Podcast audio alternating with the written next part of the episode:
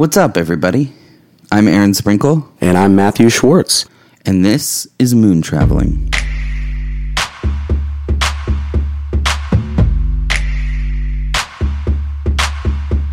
You learned along the way that you never fall far from home. Well, hello, everybody. Hello. We are back for another installment of your favorite podcast, which is Moon Traveling, of course. How you doing, Aaron? I'm good. How are you? Awesome. Um, as as we mentioned off air, we're both exhausted, um, but we're gonna we're gonna still kick major butt. Major buttocks. So we got a uh, super jam packed episode, but we want to get to that uh, as soon as possible.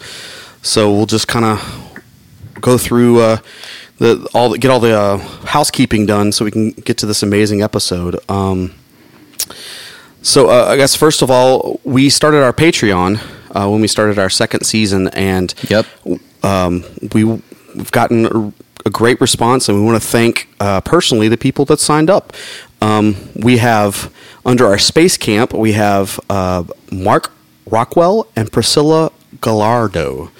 Oh man, I hope I don't mess your names up, but we we really appreciate you guys. And under the moon landing um, platform, um, we have Toby Hawkins and Luke Bremer. So thank you guys so much for your Yeah, support thank you. we uh, we really honestly can't do this without our listeners and uh, these patrons. Uh, you're so amazing because you're going to help us be able to take this further and make this better and bigger, uh, hopefully. So really, really appreciate you. Yes. If you're at all interested, go check out our Patreon, um, patreon.com slash moon traveling podcast, or you can search there. Also, I believe it's on our um, Facebook, Instagram, and everywhere else. Um, but yeah, check it out. See if there's a platform that works for you. There are certain perks that uh, are only going to be available there. And uh, we also are open to taking requests uh, with your ideas of things that we can change or do either on the show or through the Patreon. So, um, yeah, definitely. Yeah, and we're going to be adding some really exciting perks in the near future as well. So Yes, most definitely. And um, the uh, I mean, some of the perks already that you'll get, like if you uh, we got exclusive stickers and tees, as well as discount on our mer- our merch. Um, and then, um, like Aaron said, we have some other secret stuff that we'll get to. But um, that being said, that moves us to our next thing that we have. Uh, this will come out right before we have three shows, which will be our first moon traveling shows together. Mm-hmm. Are you excited about that, Aaron? yeah, I'm really excited. It's going to be really fun. We um uh, I am excited and scared. we have been working really hard to try to come up with some really exciting way to make it uh, not just another show and also not literally you watching two people talk. Uh, so it's going to be a, a mix of the two with with hopefully some good twists and turns. Um, so if you are in the southeastern part of the United States uh, this coming weekend, April 28th, 29th, and 30th. We would love to see you. We're going to be at Velo Fellow in Greenville, South Carolina on April 28th with our good friend Drew Montgomery. And uh, then April 29th, we are actually both performing at the Furnace Fest Prom in Columbia, South Carolina. Um, so get your corsages and stuff. I've got my. You got, do you have a prom outfit, Aaron? Mm, uh, yes. I, I just want to head, go ahead and let you know I have one. I went hard. That that's very exciting. I can't wait. Um, I'm so worried that like I, I'm like other people are like I'm just going to show up and I'm going to be like looking, you know, like nice. like Napoleon Dynamite at the dance. yeah, hundred percent. Yeah, That, that would be amazing.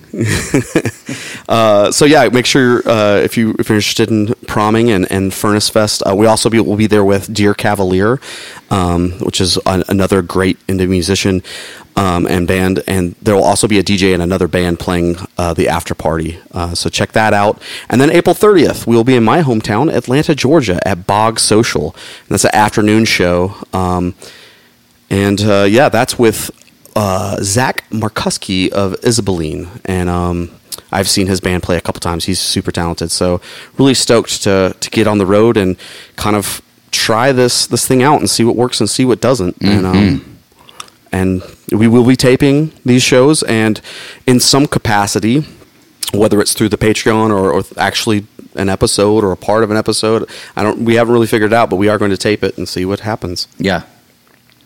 It's a big giant experiment, but it should be fun. Yeah, totally. I'm I'm I'm stoked. So um yeah um and lastly, I would love to take this moment to tell you guys uh, that my project Pacifico just released its new single. Uh, it's called Suddenly Back at the Start. It is the first single from my uh, upcoming EP 0522, which is due out June 3rd. There will be another single um, coming out on May 6th as well called Red Eye. We won't go back here.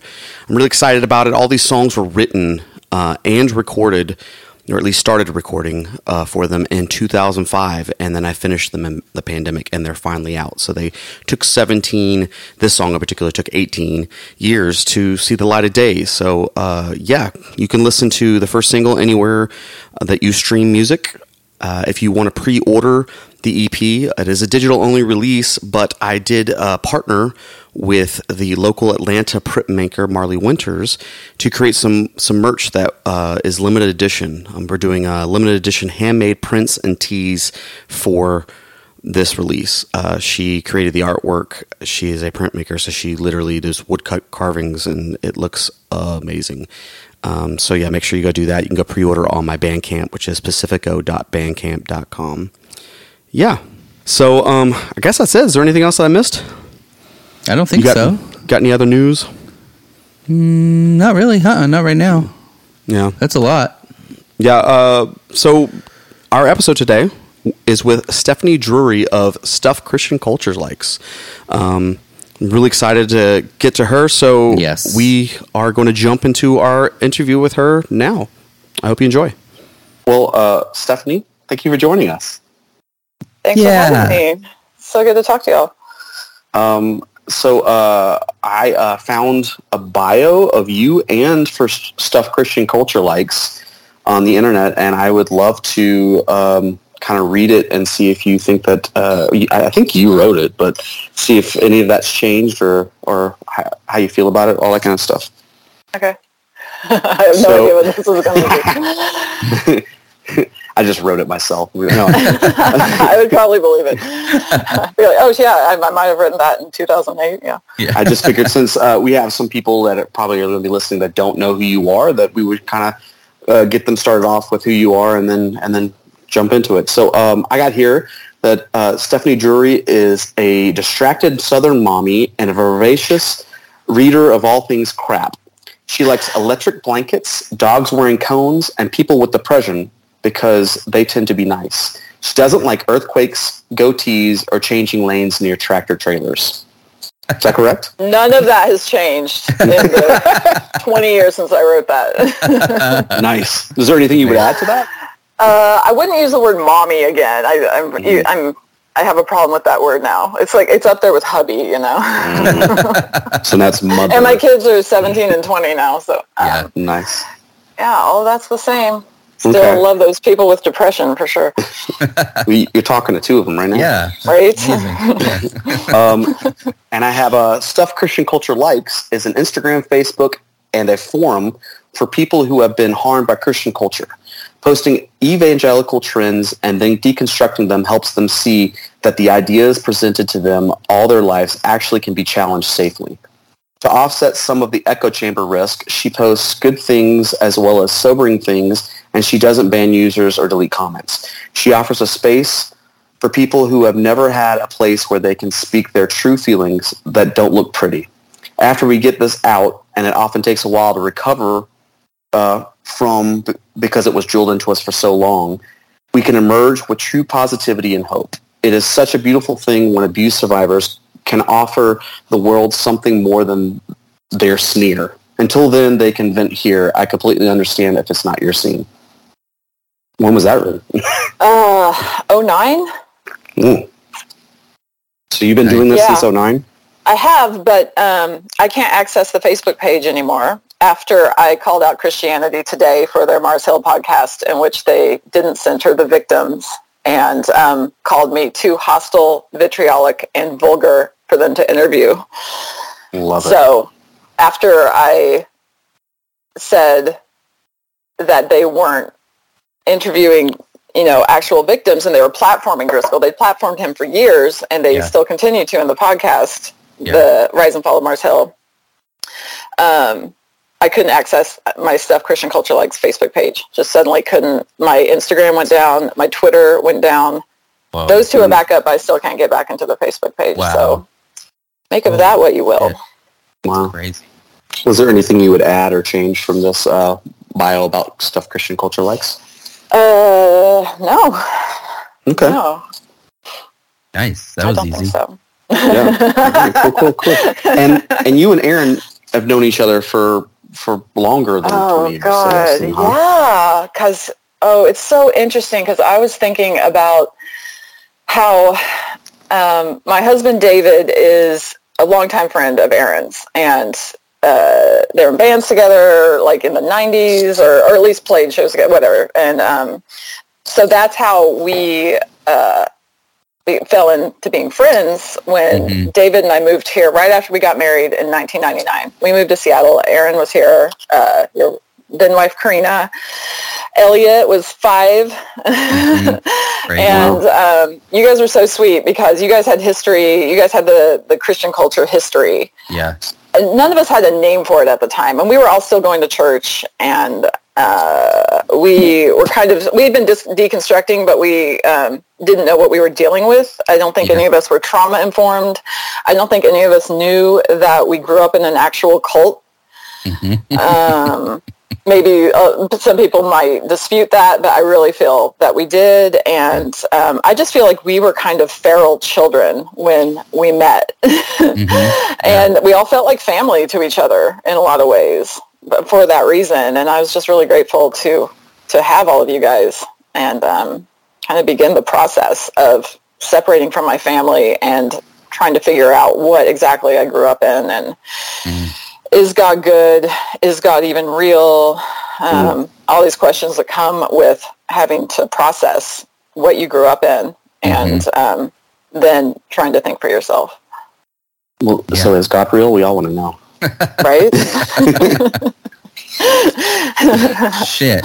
Okay. Well, You're not asking me, are you? I'm just kidding. It's not yes So how did how did the deconstruction start? Did that start with the move? I mean, like what what uh, brought on that uh, that beginning of your journey?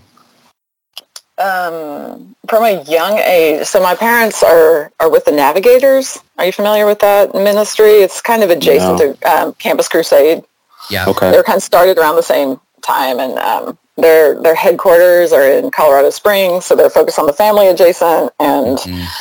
um, I only knew like my dad is an ordained Southern Baptist minister, and Mm, uh, he, you know he does God for a living. Like this is the thing. They have Bible studies Mm-hmm. all the time. You know, we were always having people over in our house. Um, and you know, ministering to people, loving on people, uh, but it was like we didn't grow up in a Christian home is what I have figured out because there wasn't any real love or forgiveness. And um, I just, I was diagnosed with depression when I was 13, but I think that I was exhibiting signs of it from a really young age. And that's naturally what you do when you feel hopeless. So I just, um, I, also another thing you do uh, when you are processing your trauma is when you're in a safe space finally when you've gotten away from your family or, or whoever um, this, these people were who held power over you and manipulated you then you once you're safe then a lot of anxiety will start to surface and you will uh, kind of experience a crisis. And that happened for me after i moved up here and started really um, um, kind of being more objective and seeing how my family was working and feeling like uh, what what is actually happening here and um, what is real. Do these people even love me? So dealing with that and um, trying to figure out how I was going to raise my own kids and um, now I've forgotten the question. that was just when you started deconstruction. Yeah, it started. Er, it started early. I was always in trouble in Sunday school for acting up and, Mm. and asking why, like why.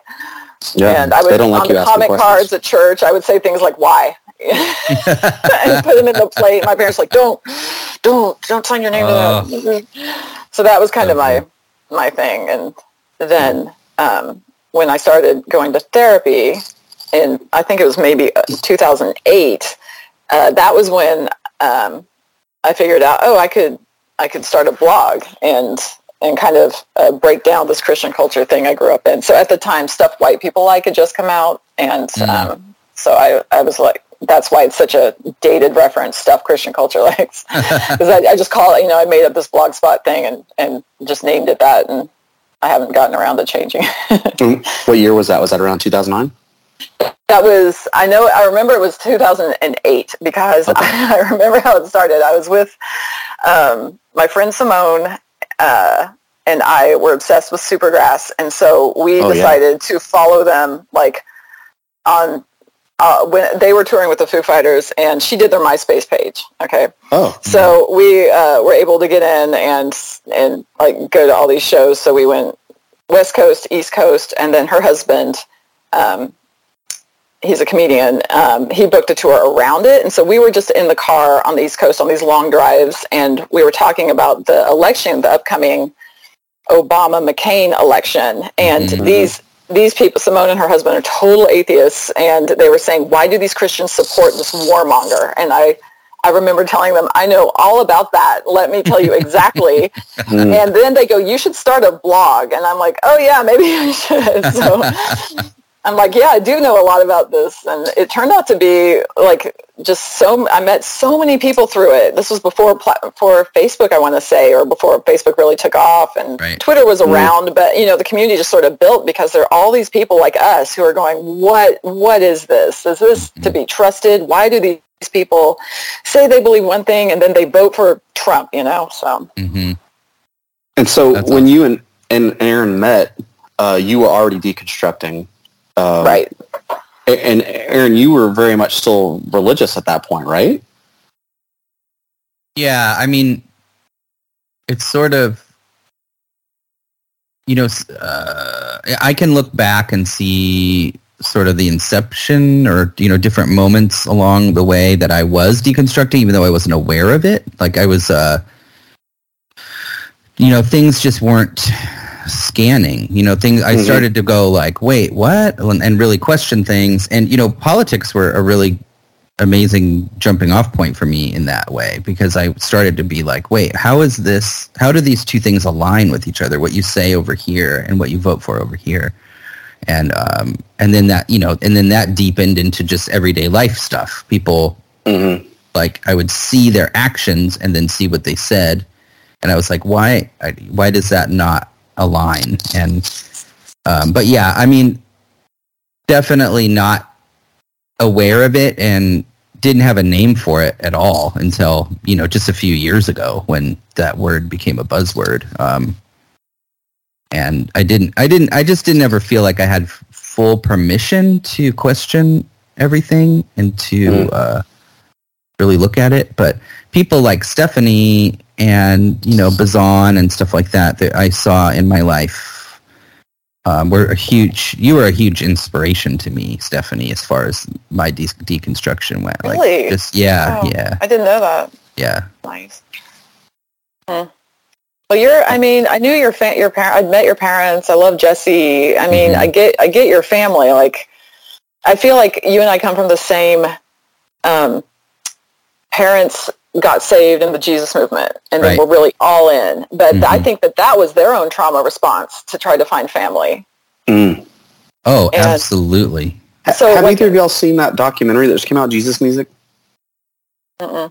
no i I haven't i need to watch it i've got a bunch of songs in it but i don't Oh yeah, that's cool. Who did it? yeah Uh, it's I, I think it's actually done by like Michael W. Smith and Amy Grant and such. Oh God. and um, of Trump supporters. Anyway. um, I I watched it. It's uh, there was a lot of information I didn't know. Also, it gl- glosses over. There's like they take like two seconds to talk about the tooth and nail movement and stuff. But like I don't know. It it was interesting um, to say the least. But I didn't know much about the Jesus mo- movement. I mean, like they were definitely my parents listened to like second chapter of Acts and Sandi Patty and stuff like that. But like I never really knew anything about all the stuff prior to that. Yeah, it's really fascinating. I mean, I would love to do an entire episode or episodes about the, you know, the birth of that whole era. Um, especially, you know, I, I only really know about the the West Coast California kind of connection where Mhm. Vineyard, Vineyard and Calvary Chapel came out of that one group, and, and I don't even know that much about that. I've read about it, but I think what you said, Stephanie, is so true because it was such a time of, you know, ev- like there was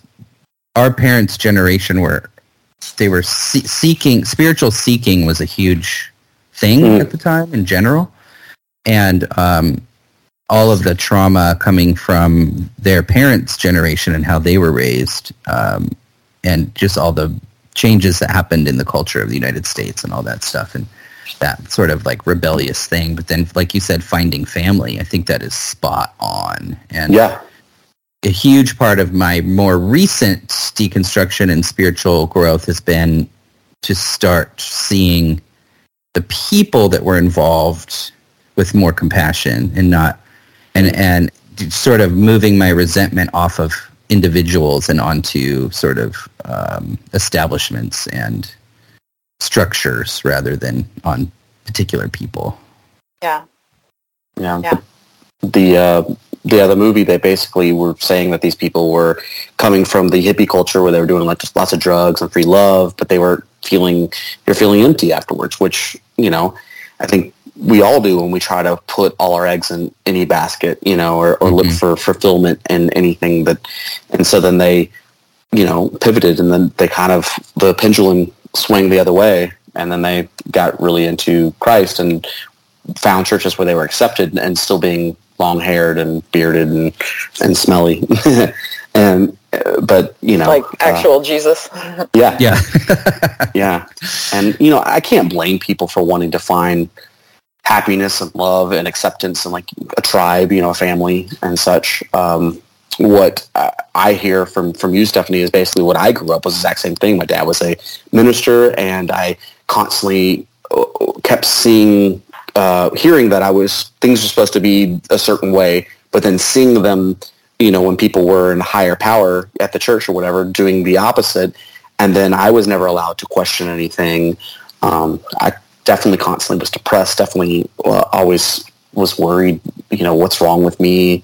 When you know, I had depression around the same time as you, and and of course, then they take me to a Christian uh, therapist. You know, Oh. rather than a, a regular one because they don't Oh. want you know. Mhm. Uh, my mom's favorite phrase has always been, "You got to be careful." When it has anything Mm. that isn't Christian involved with it, you know. And oh, I was thinking, Christian- well, that's good if she's saying that about Christian therapists. And then, then uh, immediately I'm like, of yeah. course she's not saying that about Christian No, no, no. therapists. You got to be careful of those secular therapists. Yeah. yeah, you gotta, you gotta be careful about that. That was that's her most famous phrase. Oh, wow, wow, wow. That's a yeah lot. yeah i that makes me think about just all the mental gymnastics going around because a lot of the stuff that i would see or think you know didn't line up i would there was always some rational rationalization way to explain it away about There always know, is. yeah always like and it and it's really when you when you step i was literally just talking to my girlfriend about this like two days ago when you step back from like bring, being brought up in it it is no different than all the cults that they highlighted and said Mm. look at how crazy these people are look at this crazy Mm. shit they believe there's literally no difference No difference. Because, and it operates according to a cult in that if you challenge it, you are out. yeah My family disowned me. And they disowned my brother and my sister as well. And they will tell everyone that we all just walked away. Mhm.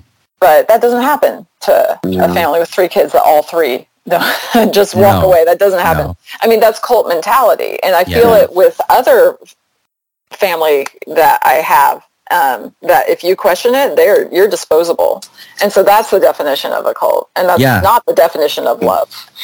No, Well- and I think it. I think that the other. I think that that is.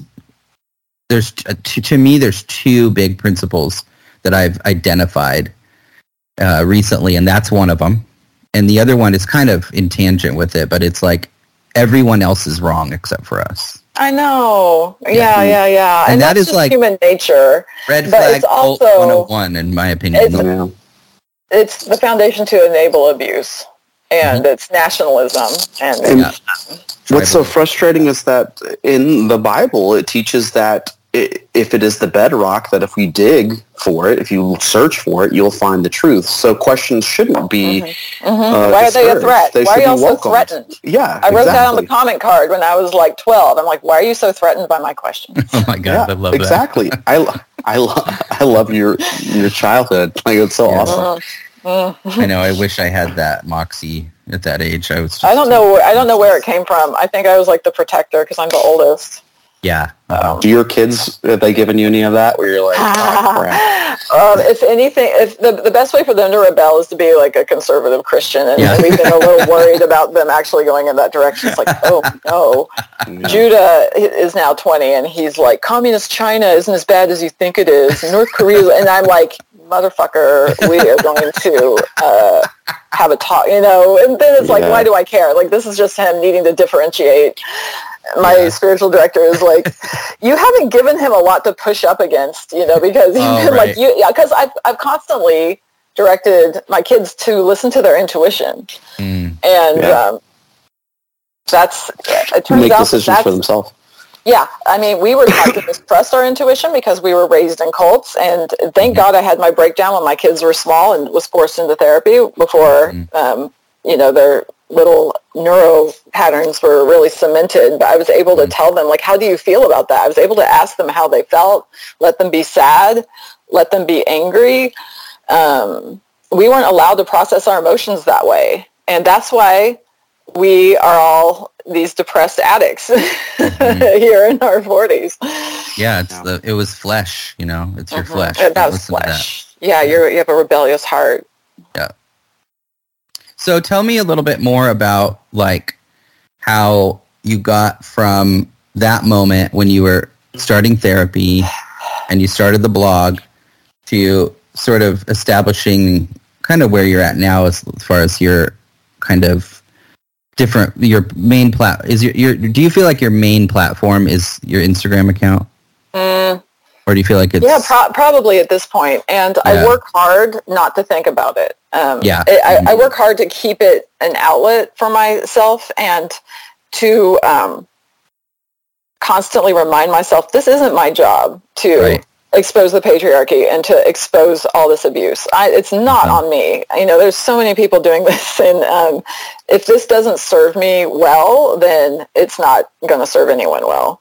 So, I mean, I don't make any money off it at Yeah, all. right. Um, That's I Uh, think that that's was- a big part of it. Is Mhm. I don't want to get money involved because once you do that, it's that's a really slippery slope. Um, so uh, it's just if if I see something funny, then I'll put it on Instagram, and, and, and if Dan Price is um, getting charged with felony rape, then I'll tweet about it like that sort of thing. But I I do work to uh, keep it decentered from my perspective and my in my ego. Oh my god that's another thing. It's like oh wow people are listening to me. You know as a neglected child you're like this Mm. feels really good yeah for absolutely. people to be saying tell me what you think i mean the fact Yeah. that y'all are asking me questions it's so you know it's like oh so Serotonin, um, serotonin release. Yeah. Uh, wish I could uh, recreate that for myself. And then goes back to the therapy work. You can create that for yourself. Yeah. Like there are little bitty, we are kind of, they're versions of us really small that are still in there. And we can, I mean, the, the crazy thing, sorry, I'm being a little bit tangential, but I do think it all ties in to we can give ourselves that supply.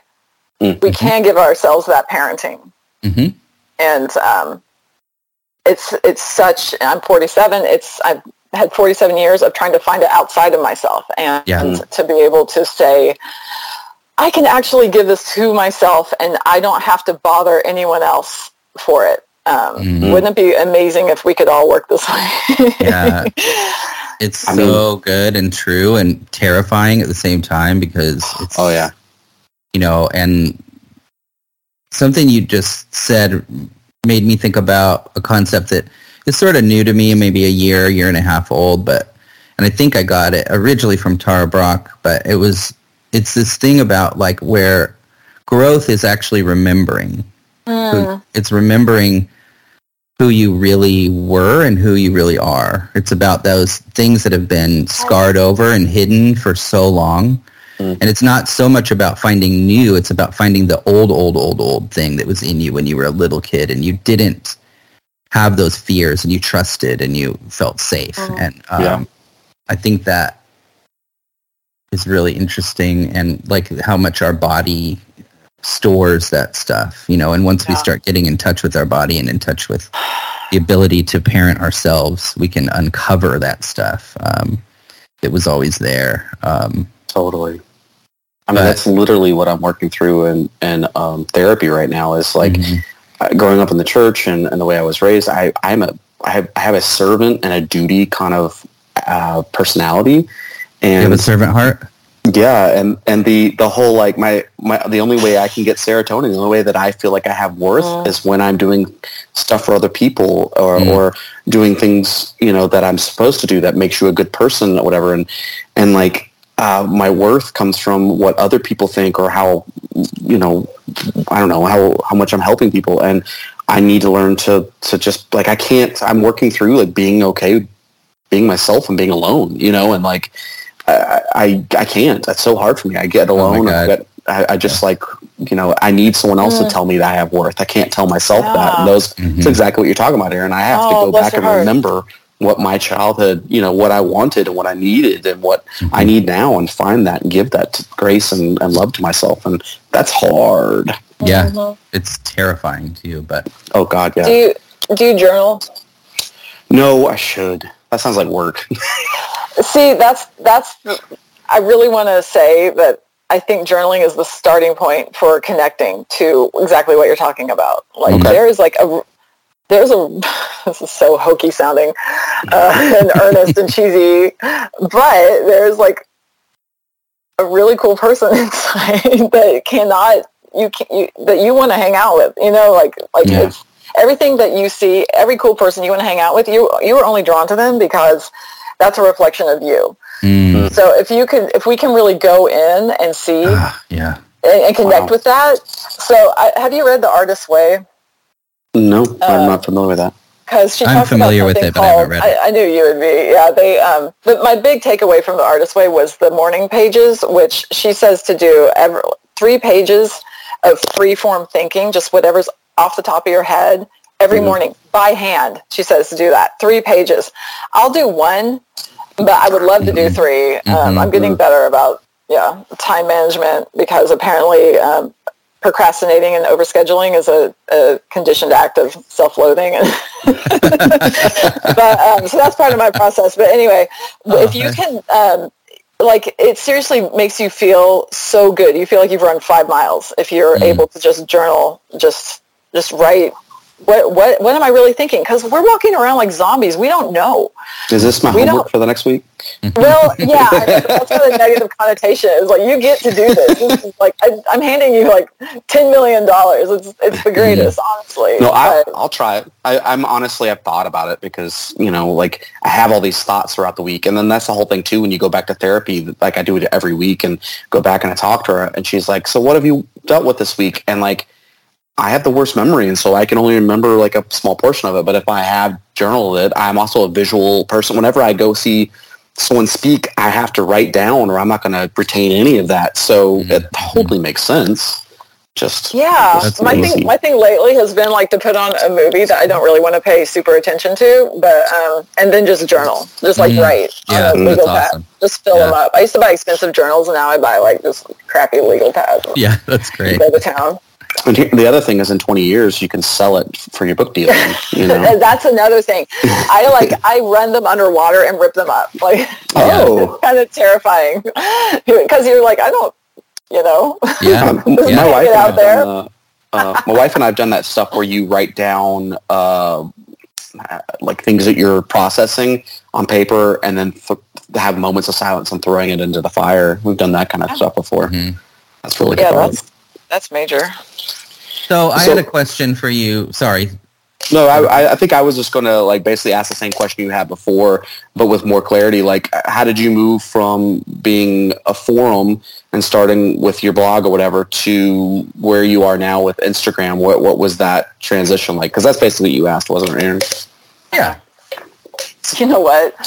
Um, two years ago, my my friend who is a spiritualist um, did a reading on me, and she said, "I'm picking up that you uh, have a message that needs to get out into the world, and you are not getting it out there enough." And I'm like, "Fuck." So um, I started the Instagram for Stuff Christian Culture like I'm just going to move it over here. So that I don't know if that's a very satisfying answer, but I just No, like, that's an awesome answer. I love that was that? That was 20, uh, 2020. Yeah, that was during the Oh, okay. pandemic. Pandemic. Okay. Yeah, yeah. So she's really fascinating. Like, like you know, they say not to go to psychics, but um, Hmm. you know, she's she's not not a Christian. She just has like a lot of crazy spiritual insight. So um, it was it's not unlike a spiritual director or a priest or a pastor. You know, those Mhm. these people are like, I see this in your life. Like, how's that different from a psych? So anyway, it all it all goes back to your intuition, but Yeah. you know, you have to do what lines up and resonates for you. But I'm like, yeah, I could be doing a little bit more, but I, you know, I have a full time job on the side that has nothing to do with this. So this is like really peripheral for me at this What point. What is your full time job, if you don't mind saying? Um, I do risk analysis for a hospital. So Oh. my degree's in health information uh, administration, and you know, it's just completely left brained, and there's nothing creative about it at all. But then in this your- is what I care about. This is what I think about all the time. You know, Yeah. The- In your free time, you do emotional risk I do. analysis. I do. So, so there's a blog, there's a Twitter, and there's an Instagram, and there would be a Facebook if you could get the uh, the password back. Is that correct? exactly. Yeah. I mean, I haven't updated the blog in like that's been Mm. over five years, but yeah, I just I just run my mouth and you know, um, hopefully inspire some people to think twice about what we grew up in. And I'm curious about um, if there was, if you sort of felt like once you had your first platform or any of them, if the floodgates just opened, or if there was a gradual sort of um, evolution of you feeling comfortable being completely brutally honest about the things you were feeling. Mm. oh yeah, for sure. I um, I did not talk about my family Mhm, until recently. mhm. Hmm. I actually think I haven't um, talked about being disowned until just in the past year. I Mm. haven't felt the freedom to talk about that publicly, but I do think that that is um, that this might be the song that she, my psychic friend, saw me needing to sing. Um, Mhm. I, I did a Vox interview in December uh, about being disowned, and it was um, uh, because the point of the article was that a lot of people are becoming estranged from their families in the wake of the, the Trump election. Right. Yep. Mhm. So um, that that was not why I was disowned. I'm sure it would have been if I hadn't been already. Yeah. but, totally. um, just to see that this is its own pandemic is people like being um, overtly uh, cut off from their families. And the emotional fallout from that um, how badly we need family and connection. We're pack animals. Um, how we've been conditioned to be uh, to feel comfortable in unhealthy dynamics. Like you said uh, matthew that you feel more comfortable when you are kind of um, uh, cutting yourself in half or diminishing yourself and figuring out what someone else thinks of you or how you can help them. That's how you find your identity. Like that's that feels comfortable to you. And um, so you're having to work to get healthy. Like all of us have been conditioned to be drawn to these things that diminish ourselves. So anyway, um, I, I really do think that this is like an emotional pandemic Mm. and it's directly related to addiction. Um, I started going to Al-Anon a couple years ago with my friend who was going because her husband is in AA, and so there's there's AA, which is Alcoholics Anonymous, obviously, and then Al-Anon is for the family members and friends of the alcoholic. So uh, I just found it to be incredibly helpful uh, because I feel that people treat religion uh, like an addiction so much of the time. I feel that's how I grew up. I feel that uh, evangelicals absolutely act like addicts. You know, will overlook the truth, will overlook the tenets of of Christ's teachings in order to vote for this apricot hell beast. Mm-hmm. I like to call him. They will defend him to the death and yeah. um, deny science, and it's and justify you know caging refugees and separating families. So anyway, just that cognitive dissonance is conditioned in in the exact same manner that an addict will defend their addiction mm. to their yeah. substance. Yeah. And so Al-Anon was so helpful for me to see that. And the book Codependent No More, mm-hmm. another like everyone needs to read that. Yeah. We'll, yeah, we'll Rich, to, uh, like, start a book club. Go ahead. I'm Yeah. sorry. Oh no, it's okay. R- Richard Rohr's book "Breathing Underwater," um, he talks about um, that everyone's addicted to something, and and that in his opinion, the the most prevalent addiction that literally everyone has is we're addicted to our own way of thinking.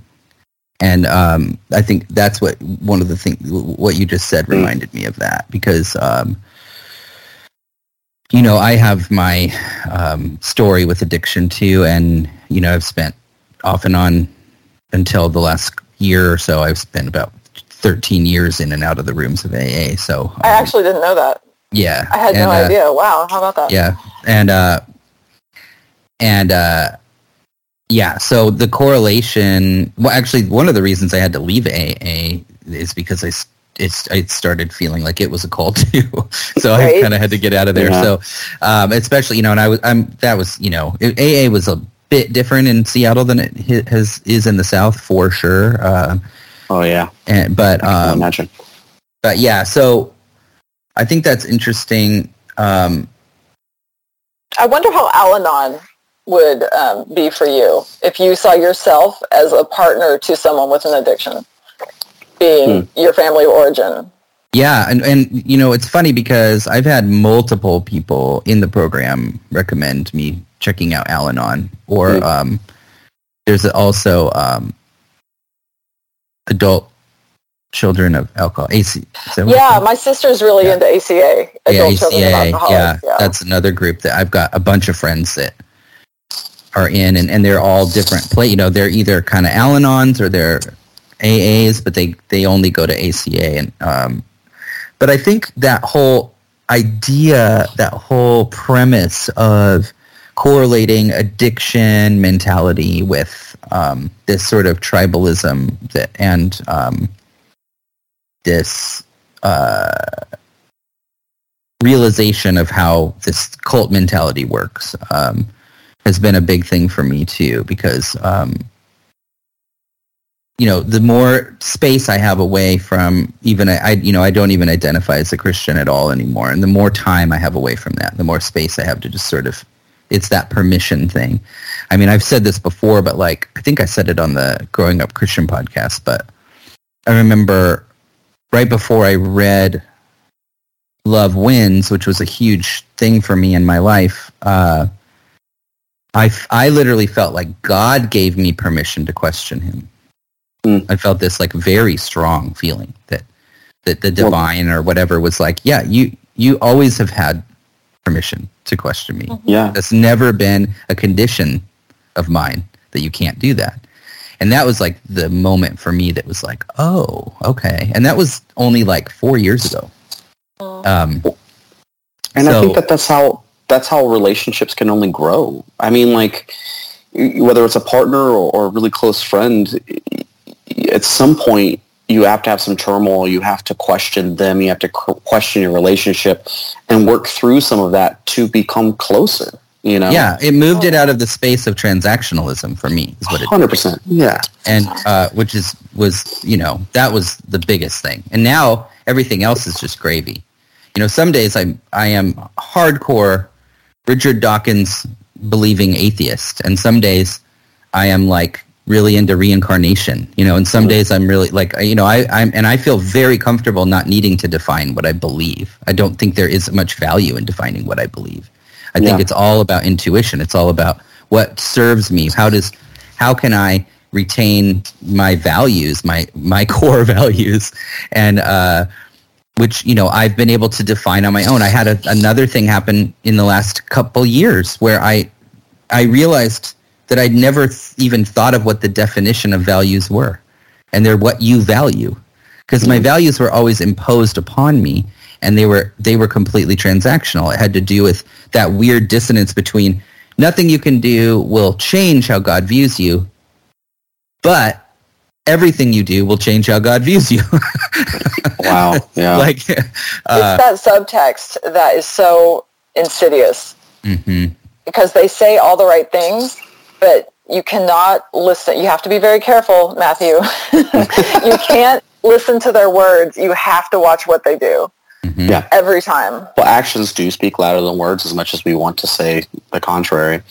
Yeah. I mean, and what you guys are saying about religion being uh, an addiction and stuff, it, it attracts. That makes sense. We, we, I don't know that I've met one person that has not dealt with depression or that doesn't, hasn't had moments where they don't, uh, if not constant moments where they don't like e- themselves. And so, and we are, like you said, uh, Stephanie, pack animals and stuff. So like, if you want to feel accepted, you want to feel like you're doing the right thing, that helps you cope with the rest of life. It, that we've been, it's been hammered in our heads that religion is where that is. You know, if I go to church every Sunday and I learn this and I do that, and and then the next step is like I can't question this. I can't. Um, if this is who I'm supposed to vote for, this is what I'm supposed to do, then that's what I'm supposed to do because that's what makes me a good person. And I think I'm a terrible person. So if God thinks I'm a good person, then I must be a good person. You know, those kind of like, you know, line of thoughts, I think is what most people do and how it gets them where they are. And I, there's so many people that just don't think for themselves. They're afraid to think for themselves because th- that's a scary place to be, you know? Um, And I want to go back.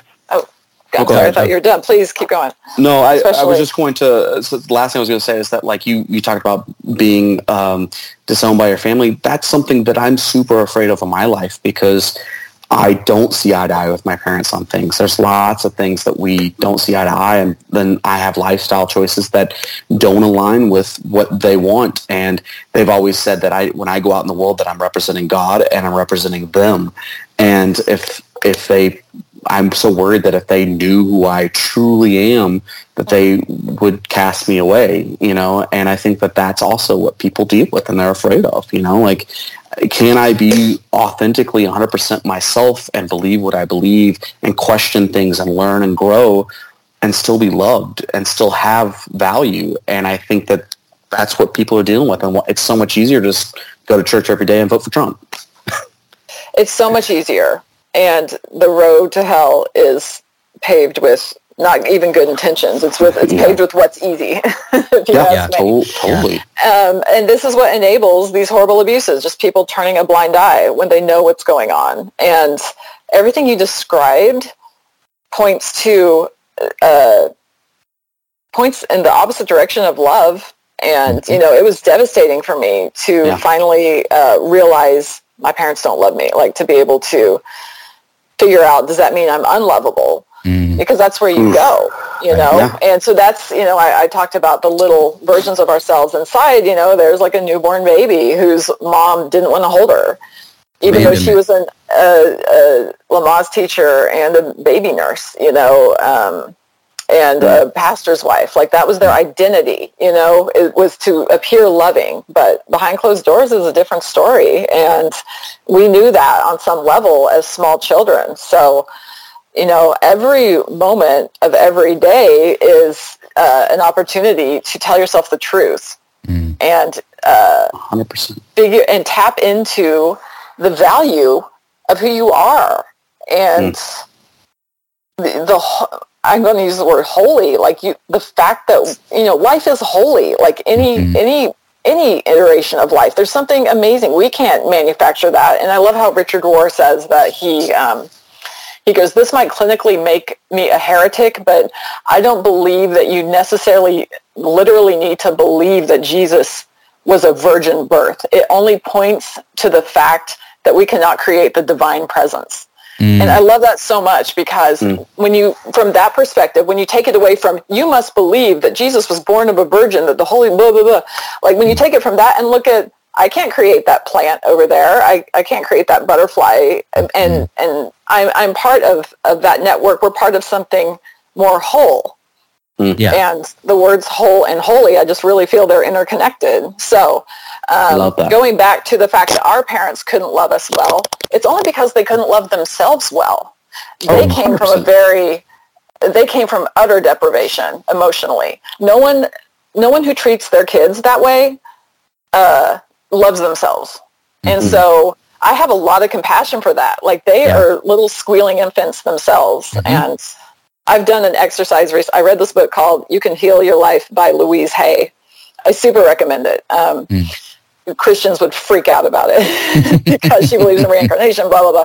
But she talks about your inner child um, and developing compassion and um, to see your children. uh, Sorry, to see your parents as small children who are who are crying and confused. You know, they're toddlers. And can you take them into your heart and love them? And like, can you put the small version of yourself in there? Like that has been major for me. And I think that yeah. that is kind of ground zero of cultivating uh, a whole lot of healing for Wow. myself in, in regards to being able to see the truth, which is that they know not what they do. I mean, I can't, I can't renounce Christianity because those are my favorite words. They know not what they do.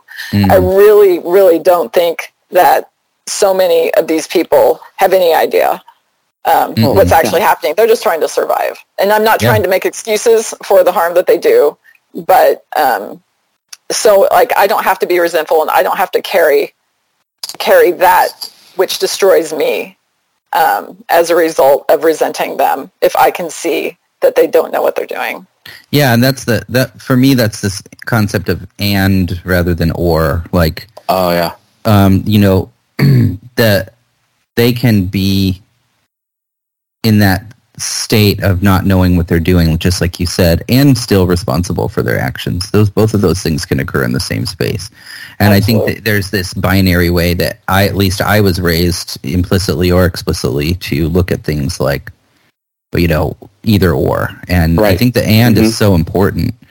Um and gosh, I I wanted to and yeah, I want to read that book. I wanted to bring up something that I think I, I just really want to hear your take on, which I think may be a bit unique is, uh, demographically, um, but so to me in my life and my personal story, like the real wolf in sheep's clothing were these churches that appeared to be really culturally rel- relevant and really cool and like you know just didn't have these sort of typical norms of like what you would think of like Bible Belt, fire and brimstone kind of churches. Like, and and you know I see Cal- the church I was raised in, Calvary Chapel, as kind of my start of that journey. And then I think Mars Hill definitely was a huge, you know, it was an evolution of that even where, because to me, like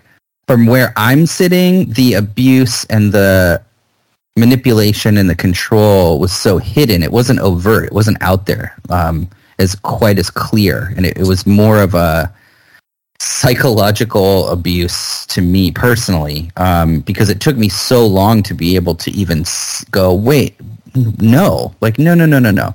Because it was like Yeah. cool. Like I could, I could go to church and wear eyeliner even, and you know, only mm-hmm. about half of the people would like glare at me, you know, and I could be, you know, praised for making weird music or whatever, you know, that wasn't typical Christian music. And then I think, you know, I, for, for me, my my story with Mars Hill is not. I never went to Mars Hill. I think I literally attended there like twice, but I knew Mark before Mars Hill even existed, and um, you know, just seeing that plat to me, the platform was like, hey, we're gonna we're gonna really show people that you can be like cool. You can be like a cool, normal person, and that that's what Jesus wants. But then, really, what he was ended up doing, in my opinion, was reinforcing these just horrific um, patriarchal values. You know, these really gross misconceptions, even about the Bible. If you even believe in the inerrancy of the Bible and and what it how it was intended to be, you know, his whole masculine Jesus kind of thing and all that shit. But um, I'm curious about what your take is on that coming from the South, coming out to the West Coast in Seattle, and then sort of seeing this kind of if if it was something foreign to you, if it if it kind of came across as this kind of different flavor or not, and and uh, and also just what your story was with Mars Hill, just encapsulated a little bit anyway. Yeah, I remember. Um, so coming from the Bible Belt, um, we went to Grace Seattle, which was a Presbyterian, Presbyterian church, PCA, Right. the kind that doesn't ordain women. But that the it was liturgical, and Mhm. Phil Peterson was doing the music, and I absolutely loved it. And It was I, I just loved it. Um, I, I really there a few responded to the liturgy. Yeah, yeah, I remember seeing y'all there. Um, and it was a community. It was our new family, and um, so and I love the building. It, that we met in the Seventh Day Adventist building, and I have to say that I was really drawn to that building because it was like mid-century. It had this like cheesy picture over the baptismal, and I was just there's something about about Mhm. that that really played Yeah. into it. So I think that I was. Um, I, I just want to. I'm speaking to the aesthetics of it. It's Mhm. like the liturgy, the music, and the building.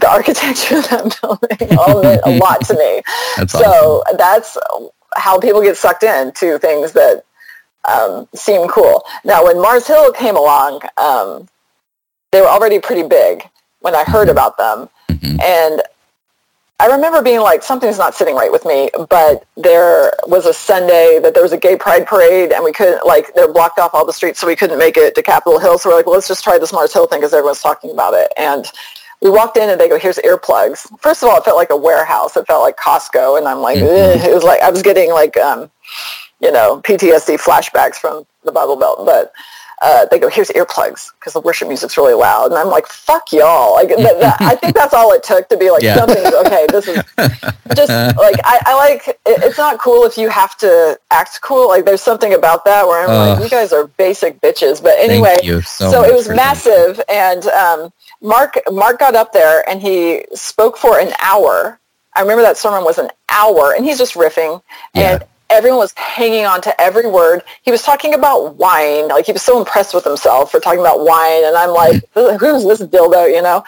All right. But, but he said i remember specifically he well he talked about sex from the pulpit which i was completely used to because evangelicals love to do that. But he said and the wife needs to have sex with the lights on if that's what the husband wants and everyone clapped and cheered and laughed and i had had Oh, enough therapy at this God. point to know that statistically 40% of the audience were sexual assault survivors and thinking what is this going to do to them to hear the pastor, this guy in spiritual authority, say that. Like I had to, Mhm. I couldn't really put words to it in that way at the time, but I was like, uh, uh, uh, uh, uh, I just red flags all over the place.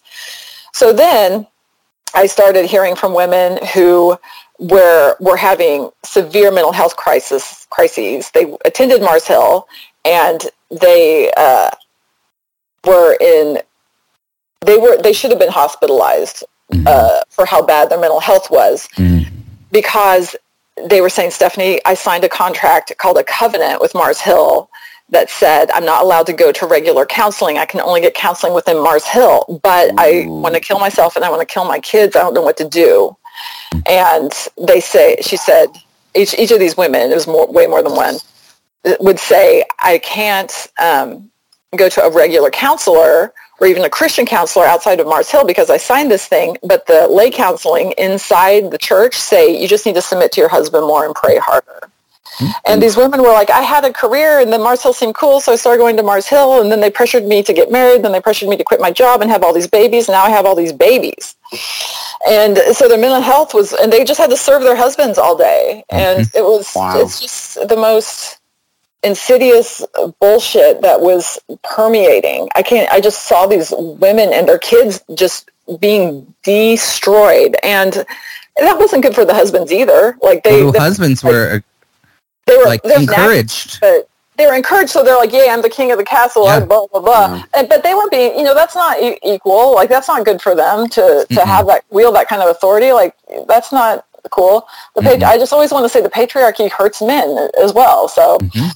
Um, I see that. anyway, I, I talked recently to one of my friends who was a she had been a midwife at the time, and she had many many clients who went to Mars Hill, and she said all of those Mars Hill women report abuse, and the husbands don't want to leave them alone with me when they come for their OB appointment. But uh, when I get them alone, the wives will say, "I wish that our fights didn't get physical," and um, she, she goes, they would tell me that they were not allowed as women to say no to sex and that the Mars Hill men were not allowed to masturbate. And so they just kept having all these babies. I mean, you want to talk about a cult. And you want to also talk about sexual abuse. That's disgusting. And um, Consent that, is that's real. what was going on. And I don't know if anyone talked about that in the Mars Hill podcast. I don't think so. I mean, there's so much real stuff that did not get talked about uh, So- in that Christianity Today podcast. Yeah, I I had you know friends that were going in and then out, and he, I was hearing personal stories, you know, either secondhand or from people about that completely back up everything you just said, like like so crazy, and I personally like even before Mars Hill thought that he, Mark was just really toxic. Like he was just. an Well, I look at him and an I see asshole. a little boy who had an alcoholic father. Yeah, absolutely. yeah, throwing tantrums basically, and Not to excuse him, but no, absolutely. I, I feel like he's re, whatever, uh, Yeah. reenacting behavior. Yeah. So- one of my so- songs on my on two two two solo records ago, one of my one of one of the songs on it is about him. It's called Invincible. Mm. I've never even Mhm. told anybody that before, Oh. but um, but uh, Well, what I was going to say was, uh, for people like me, I don't know what Mars Hill is or who Mark Driscoll is. I, I don't even know what you're talking about, other than hearing these stories for the first time from you and hearing that this church is some kind of cult. Uh, is there any kind of background for people that don't know that we might need to know? Like, is this some mega church that I should know It was a mega about? church. yeah, it's part of the Acts 29 network. Are you, are you familiar with that church planting network? Because Mark Driscoll No. was president of that, and they have churches all over the place. There are all of them in the South. The producer for the Christianity Today podcast, The Rise and Fall of Mars Hill, was a an Acts 29 pastor in Louisville, and there's a giant scandal if you dig on that. And Mm-hmm. I have a feeling that that's why he didn't want me on the podcast as well, because For that would come up. it's So a huge conflict of interest for him. big, it's sure. giant. It's a massive Yeah. conflict of interest. So Yeah, it's Yeah, just well- really it's it's so painful that that podcast got so much attention when it it was re-platforming Driscoll. Like Mhm. they, so many people would tell me every episode they're like, well, Mark did these things bad, but he's a really good guy and won lost souls for the kingdom. And they like would talk about how cool he was. They're like, he, Mark was just so cool and funny, and it just kind of Yeah. got back around to re-platforming him. And my current pastor, her name is Rose. She was a big part of taking him down. But and she was interviewed, but she goes, Stephanie. Um, they gave me a 90 minute interview and they only used 10 seconds of it in the podcast Oh and they made it look like I was supportive of him. Oh my god. And every That time a woman is me. on the podcast, they're like, she's this guy's wife. And they didn't have women on the podcast until people start saying, why aren't you having survivors on the podcast? And so then finally they got around to it. But dude. So yeah, anyway, long story short, Google Mark Driscoll, Mars Hill. And, um, Yeah. you know, they ran him. He, he had to step down after uh, stuff surfaced where he called women penis homes. So that was in 2014. Whoa. But um, yeah, but um, he has another church near Phoenix, I want to say. Um, that is, it's called Trinity Church, and giant abuses, like you would not believe, like Koresh sort of shit is going on there. And um, my friends here who did go to Mars Hill have a podcast called Veterans of Culture Wars, where they interviewed two security guard two security guards from Mark's new church, Trinity Church in Arizona. they just got fired, and they gave a full interview. Actually, it's been Oh, I need to listen to that. you would love it. It's Wow. insane. Yeah, he, um, yeah, Christian Nightmares has posted some stuff from his new church, I believe. Either, yeah, I think they have. And, um, Christian Nightmares guy. but yeah, um, it, I, I think, you know, if it, there, I, I feel like there was, I can't remember if it was a stranger piece that came out about the disciplinary, some kind of nightmare stories about their kind of dis, you know, the way they would did discipline. Um, it was really damning and, you know, I'm sure was explained away by people that were still going there. But you know, I saw eventually kind of a mass exodus of all my friends that were really involved because it wasn't just a church; it was it was a huge corporation. You know, it was a media company. It was like this whole branding of all these bands, and you know, because their their worship teams were all had band names and would put out records and. I mean, Yeah, it was, totally. and you know, it was it was a huge thing that a lot of people I know, a lot of even companies I know, got in bed with on a level that was really hard for them to to disconnect from when the shit started hitting the fan. And um, you know, I remember even he, I, I, I'm, I'm assuming he was drunk when he would do the late night tweet things that were where he would just say real, real weird, crazy shit. Um, I mean, I'm hoping he was, uh, to be completely honest. Uh, but I remember hearing all the people sort of rationalizing that all that stuff too. And um, I guess we're kind of running out of time, but I I wanted- um, yeah. Do you, do you have any more questions? I- for well, we- we had three listeners send questions, and one of Oh, them cool. particularly asked about this thing. Um, uh, Josh Rao said, "I heard uh, Stephanie say in another podcast that her views on the collapse of past he put pastor in quotes pastor Mark Driscoll were too racy for the rise and fall of Mars series by Christian Christianity Today. Were there certain stories that earned her the invitation, like opposite of Um, invitation? so this guy, there's a screenshot out there that my friend Drew sent me when um, that the producer of the Mars Hill podcast um, sent him, where he said that I he goes Stephanie is too. Uh, it's her her hostility, her vitriol, and frankly her vulgarity make her an inappropriate fit for this podcast. So I think it's that I'm a woman and that I'll tweet about, I'll say like wank and stuff. Like I, I Yeah. tweet, I tweet like a guy. Mhm. And um, at the top of every episode of The Rise and Fall of Mars Hill, they're bleeping out someone saying asshole. And mm-hmm. so it's like, but I'm, I'm too toxic and, you know, they have known abusers, people who have put their wives in hospitals, but they're mm-hmm. pastors. So those guys are all over that po- podcast. So I want to say, and do not dismiss me for this, Josh or whoever, whatever it is, that it's because I'm female. I do mm-hmm. have um, a male alter ego that I have cultivated for many years just to see how differently I'm treated. If people think I'm a guy, I will say the same stuff as myself. And then I will say the same, you know, use my male pseudonym. And the stuff that they dismiss me for or, or, or will actually me for when they think I'm a woman, if they think I'm a guy, they'll say, good point, man. I never thought about it that way. It is fucking insane. And I would Yeah, love for every man to have a female pseudonym and see the 180 that people do. Mm, it's that is insane. Yeah, that's sad. So it's, Very it's just an excuse. He doesn't. They did. Christianity Today didn't want me on because I'm a threat to their agenda because I'm not scared of them, and they took down my Facebook. They had something. My fa- I'm just going to say my Facebook page went down around the same time. Yeah. So, Yeah. I think you posted that screenshot on on Instagram. yeah, I think I did. Yeah, I think I saw it. Uh, Josh also said, "What, if anything, gives uh, you hope about the future of the global church?" Um, That's a that's we don't have enough time for that.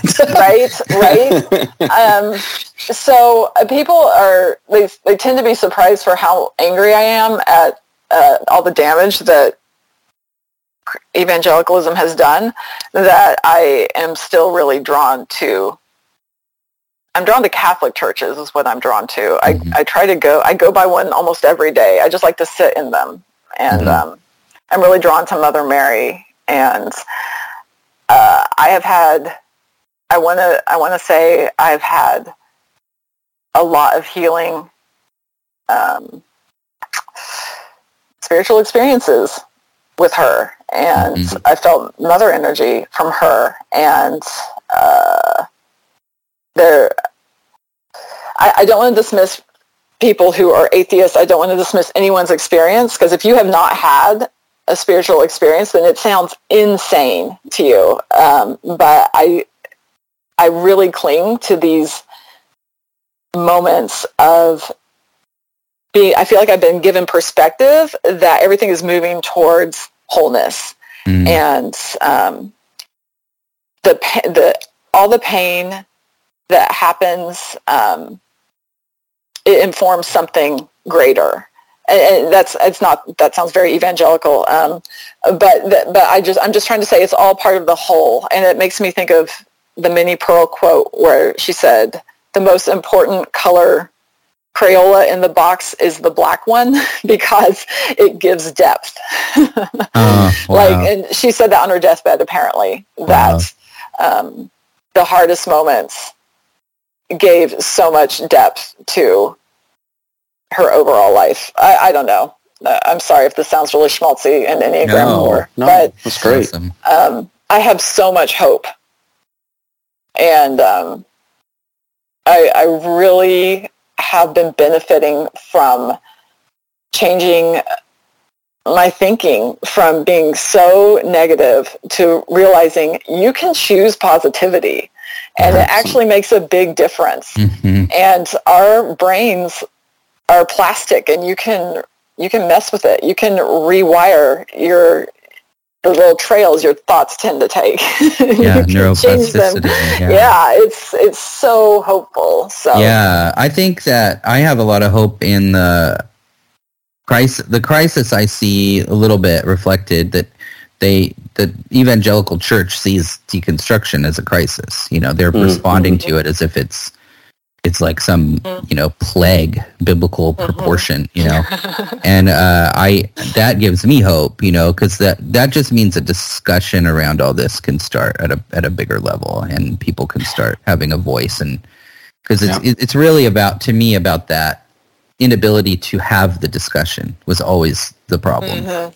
and Totally. um so that gives me hope because i you know i do have really you know i'm a huge sam harris fan and i have i have huge problems with just institutional religion in general but um but i don't believe you know i don't think people should people's beliefs should be dictated in any way. I think if it serves you, if it's working for you, if it's making your life have more love and more compassion and more empathy in it, then then you should keep going that down that path.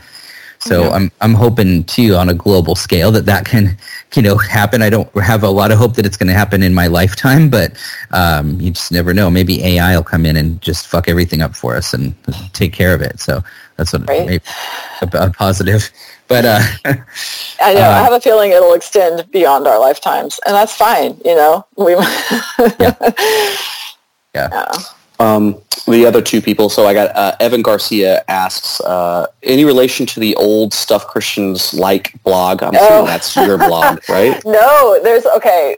There. What's funny is after I started Stuff Christian Culture Likes, I fi- I found that there had already been a guy in Nashville. I want to say um, his name was Jon Acuff, and he had started Stuff Christians Like, and Oh. he's a nice guy, but he had not deconstructed anything. mhm. Oh, okay. and um, we were friendly, but he was in a different place, and he, um, yeah. So we were we were always nice, and he went on to to each other. He was nice to me, but he went on to work for Dave Ramsey, and Dave Ramsey fired him, and it was it was insane. And I um, I remember Matthew Paul Turner telling me like, "Oh, Jon Acuff just got fired. Dave Ramsey called him and his wife in to dress him down for something he did, and Jeez. blah blah. Just isolated him, waved a gun around in staff meetings, that sort of thing. So." Do you, do you have any other uh, like uh, blogs or anything? Because I found Lolly Um, Truly, Doggy, Dogtini, Hammerhead Theater, and v- Venus Hill. That seemed like they were all Oh yeah, at one point. Venus Hill. Okay, Venus Hill was a podcast I did with my friend who was a therapist, and that was kind of an answer to Mars Hill to do the Mm, Venus mhm, Hill, but that, mhm. was, Oh, cool. that was a while ago. Um, oh, that's funny. No, those are all like those are like 15 years Defunct, old. yeah. Dead, but thank you. Thanks for finding those. I don't even know if I Yeah. could find those now. Um, the, he also said, uh, if you've had therapy, do you? I mean, this kind of we kind of talk about it. If you have therapy, do you need a Christian therapist that might understand the culture to know where you're coming from, or one that has nothing to do with the Christian scene, and provides helpful guidance and insight outside the limited box of Christian emotional language? I mean, That is such a good question. I I always say that I've had good therapy and bad therapy. Um, I got extremely lucky to to find um, a therapist who was very trauma informed and also was very familiar with evangelical culture. Mhm. Uh, she went to the Seattle School of Theology and Psychology, which is run by Dan Allender. And I have been so helped by their work. If you can read stuff by Dan Allender or, or like kind of seek out people who um, went to Seattle School of Theology Psychology, I, that has I can't think of anyone who does it better than them for understanding Okay. the culture. And they, you know, when you go to, what's so funny is people move here to go there and they think they're going to just this some nice Bible college, but they deconstruct you all the way down first semester and they wow. really make wow, you go, that's why do you believe this? And um, it's, yeah, so I, I have a lot of respect for them. And they're not perfect, but um, Yeah. they are really working to to uncover the truth behind all of this. And I, I, I really recommend trying to find someone associated with, with that school. I had a really interesting experience out here coming from Seattle when I uh, I've you know worked with a few different therapists out here and Mhm. I literally couldn't find one that wasn't a Christian. Right? Literally couldn't. Yeah, yeah. Well, and, I'm- and I'm what kind not of Christians joking. are they? You know what I mean? Like, Well- are they the kind of Christians who, who are like, oh yeah, I voted for Trump, you know?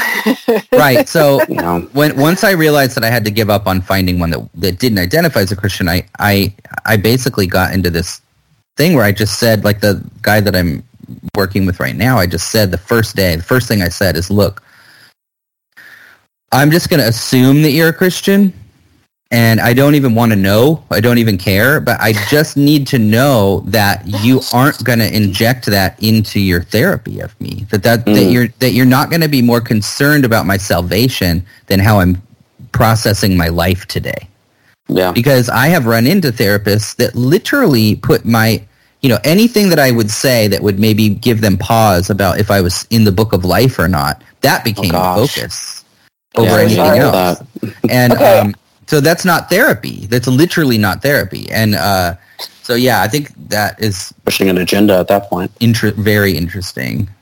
Um, I would say uh, go to an Episcopal diocese and ask about spiritual directors.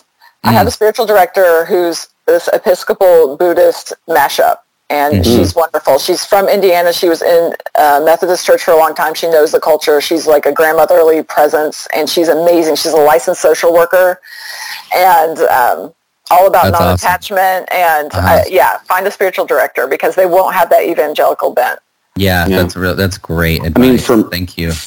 for me, when I was looking for my therapist, I basically, I think how, how you should do anything like that, you're paying for it. I'm going to make a list of what I'm looking for. So I, first of all, researched looking for that. And then when I found someone I thought matched that, I then asked them again, I'm looking for someone that's LBGQT plus, you know, uh, positive, uh, supportive, someone that is, uh, has worked with people with non-monogamy and people, someone that has worked with, uh, religious trauma, specifically, uh, Southern Baptist, you know, and was interested and I, I had to talk to two or three people before I found somebody that, that I felt like their responses were something that I would edify me and help me and, Mhm. you know, teach, you know, we could work together. And so far it's been going well, but yeah, I mean, it- it's, that's the hardest thing is finding a therapist. That's a No, lot of work. is. It is so much. And my insurance doesn't cover anyone that's ever helped me. I pay out of pocket. Yeah. Oh yeah. I've never. Um, And unfortunately, like good therapy is like three dollars a minute, mhm, but it's Yeah. worth it at twice the It's price. totally- Like it's to save your fucking mental health. So yeah. 100%. and your family and your kids. Um, Well- and, uh, go ahead. I'm sorry. Is there any more questions? Yeah, there. Uh, Evan had one more, and then and then we have one from uh, Jamie. Uh, Evan, uh, also, this was uh on a lighter tone. What's the coolest piece of merch you have from a band, movie, or show you like? Uh, um, you know, I might I have a VIP pass from Supergrass on the Foo Fighters tour. that I keep in an old bag. Those guys Yeah. are nice. I, I feel like such a groupie that like it's it's it's so like. I, I don't like that culture. I'm kind of embarrassed Yeah, for yeah. the like, oh, I'm associated with this person, like that whole thing. But I love Supergrass. Yeah. They are so nice. They're so good. They changed my life. That In It, In it for the Money album came out '97. That was I was you know 22. It's still maybe my favorite album. Do you I- like Gaz I- Coombs' newest album? I um, you know Strongest I, Man? Uh, it's not the same. I like Oh, I Supergrass. I, like It's so Supergrass. I listen They, to In It um, for the Money probably once a month. Still. God, Seriously. it's so good. It's so good. They, I feel like that's what the Beatles would do if they were around in '97. and um, Love, love, love, love them. they um, asked me to. I just remember Mick Quinn asked me for um, some quotes for the reissue, um, the I Should Coco reissue a few years Oh, ago, nice. and, and then like so my name made it into the line. You know that that so that might be Oh, the coolest so cool. Yeah, thing. I just That- I just want to yeah. reiterate that I love them as people. I think they're very kind. So I'm just awesome. jealous you got. I'm going to- to plug in my phone, but to know um, them. Yeah. keep going. yeah, mine's about to go dead too. Uh, the last question I got is from Jamie uh, Bonsall. He says, uh, "Who was your favorite Twitter antagonist to spar with? I mean, one who actually puts up a puts up good arguments, which had you made maybe made you go, hmm, not just one who Oh. defends their tribe." Oh my goodness. Um, antagonist to spar with. Let's see. I don't spar with anyone who's like antagonistic for a good cause. Um, That's part of the point. see. Right, right. Oh gosh. Oh, it's hard to think of right now because I'm trying to decenter myself from Twitter antagonism lately. So I just, I really appreciate Christian Nightmares. I love Yeah, that guy. Yeah. Are, are you all friends? Uh, uh, and do you have the same kind of goal? Or do you find that you are opposing each other and what your goals are? Or? Oh no, our goals are straight, straight aligned. They're Okay, parallel. that's what I Um, assumed. but, I mean, he's a complete atheist as far as I know, but I just appreciate people who have a room, who who are atheists who have room for my um, theism, I suppose. So that means a lot. Yeah how did I that? to. oh, Okay, go so- ahead. Uh, I was just gonna say that I have to. I, I haven't said this yet, and I feel like I need to come clean. I do follow you, but I have the and and Christian nightmares, but I have the hardest time actually looking at and or reading any of yours or their posts because it literally triggers me. I, I Oh, just yeah. I can't do it most of the time. Like every once in a while, you'll Yeah. you, you'll post something, and I'm like, oh, okay, yeah, that like, and I feel affirmed or feel. But most of the time, it's just hits so close to home that I get a pit in my stomach, and I'm like, scroll past, go, go, get get away from this. You know, Are you an. Enneagram nine? I don't know. Are you a nine or a to two? I would imagine. Okay, no. I think I'm um, a two actually. But okay, because I you have to get to back to help. you. But the fact that um, you respond that way means there's something important there. And Oh yeah, sure. um, and, and you know that. So I, I just think it's a really good sign that you Mm-hmm. are uh, triggered by it because it means you're deconstructing. If that didn't trigger Mhm. you, then you like wouldn't be noticing that you're a frog in this water that is slowly the heat's turning up. You know? Mm. totally, hundred percent. yeah. Yeah. There's a picture. I, I'm trying to remember the story. A photo I took of a shirt in with a base on it. I don't even remember what it said. Um, This is a great story, Aaron. No, no, no. Listen, listen, listen. It is a good story. I just I'm trying to find it. It's, it was like in 2018 or something. It was this funny Christian shirt that I found in a Salvation Army or Goodwill or something in like Everett when I was visiting. And somehow it ended up on Christian Nightmares, and I don't. I feel like it had to do with you. Oh yes, that's right. You sent me a picture, and I posted it, and then he he reposted. Christian it. Nightmare. I don't even know his real name. He keeps his identity super under wraps. But yeah, I remember he posted it, and it was, I was like, "Hey, you know, you were like, I, I took that," and I think it even said at the top, like I hadn't cropped it out. It was like from Aaron. So Yeah, I felt amazing. I felt so famous for a minute. It was awesome. Like you posted it and then he posted it. I was like, oh.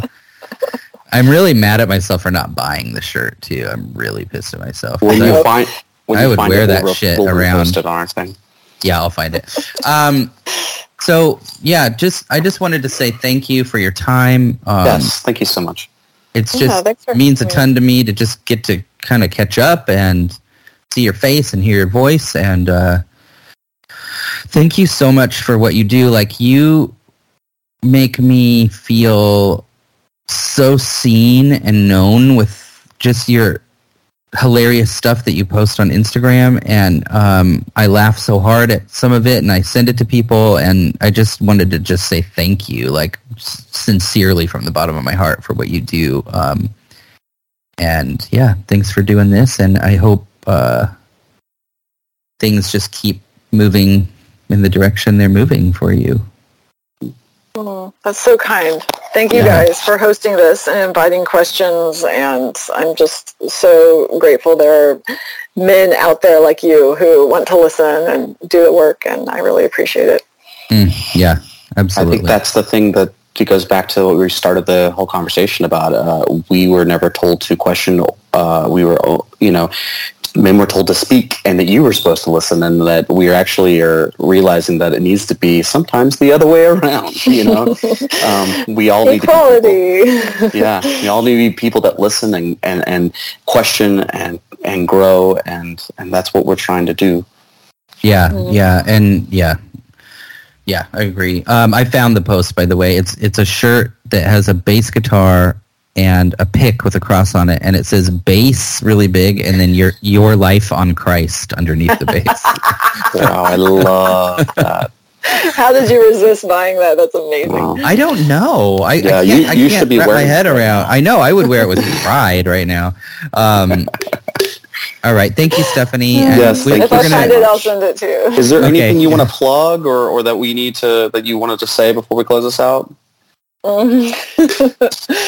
no, I got nothing. I mean, we're gonna cool we're gonna do an intro. We're gonna tape an intro and outro to this, and we'll make sure people know specifically Yeah, yeah. how to how to find you on Twitter. yeah and when we post it i'll have Instagram links and all that stuff. Yeah, oh, you guys are so nice. Thank you for doing this. yeah. Thank Yeah. you. Really appreciate thank it. you so so much Love you guys. Yeah. Have a good one. Bye. Bye. Bye. All right. Uh, well, what do you guys think? I hope you enjoyed that conversation. We both really loved talking to her. Uh, kind of was an ADHD uh, fever dream Yeah. of trauma. Bouncing Oh. around. I love it. Uh, let us know what you think and, and what thoughts you have on, on it and, and such. Make sure to go give her a follow on Instagram um, and Twitter. And it's stuff Christian. I can't say that. Stuff Christian culture likes is is how you would find her. And uh, yeah, our next episode is going to be with Jason Vena of Acceptance, who uh, you may know because Aaron has done some albums with him, and we'll be performing with him in October. Yeah, um, that's going to be exciting.